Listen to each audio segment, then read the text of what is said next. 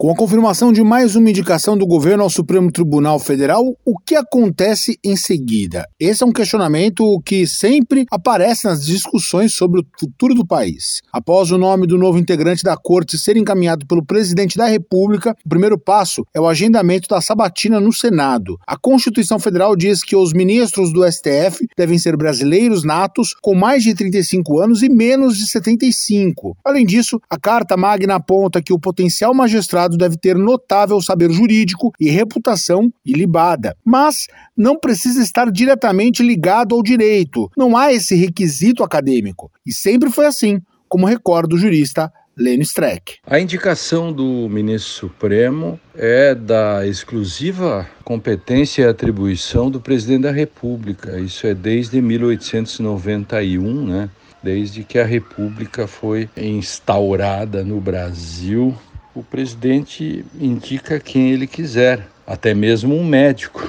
como já aconteceu lá nos anos 20 do século 20. Não deu certo porque ele foi rejeitado, acho que foi a única vez que foi rejeitado. No mais, o presidente escolhe quem ele quiser e é da responsabilidade dele. Professor de Direito lembra que o ministro do STF fica no cargo no máximo até completar 75 anos. Denis Streck reforça que o processo de aprovação no Senado conta com duas etapas. Aprova, primeiro pela Comissão de Constituição e Justiça e depois pelo plenário. Tem que ter metade mais um dos senadores.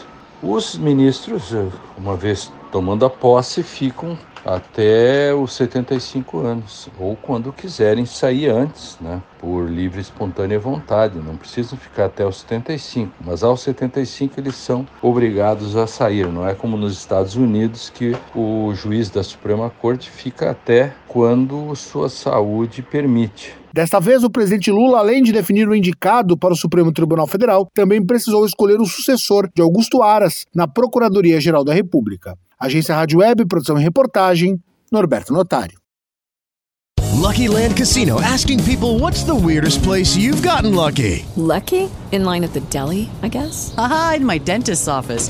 More than once, actually. Do I have to say? Yes, you do. In the car before my kids' PTA meeting. Really? Yes. Excuse me, what's the weirdest place you've gotten lucky? I never win and tell. Well, there you have it. You can get lucky anywhere, playing at LuckyLandSlots.com. Play for free right now. Are you feeling lucky? No purchase necessary. Void where prohibited by law. 18+. Terms and conditions apply. See website for details.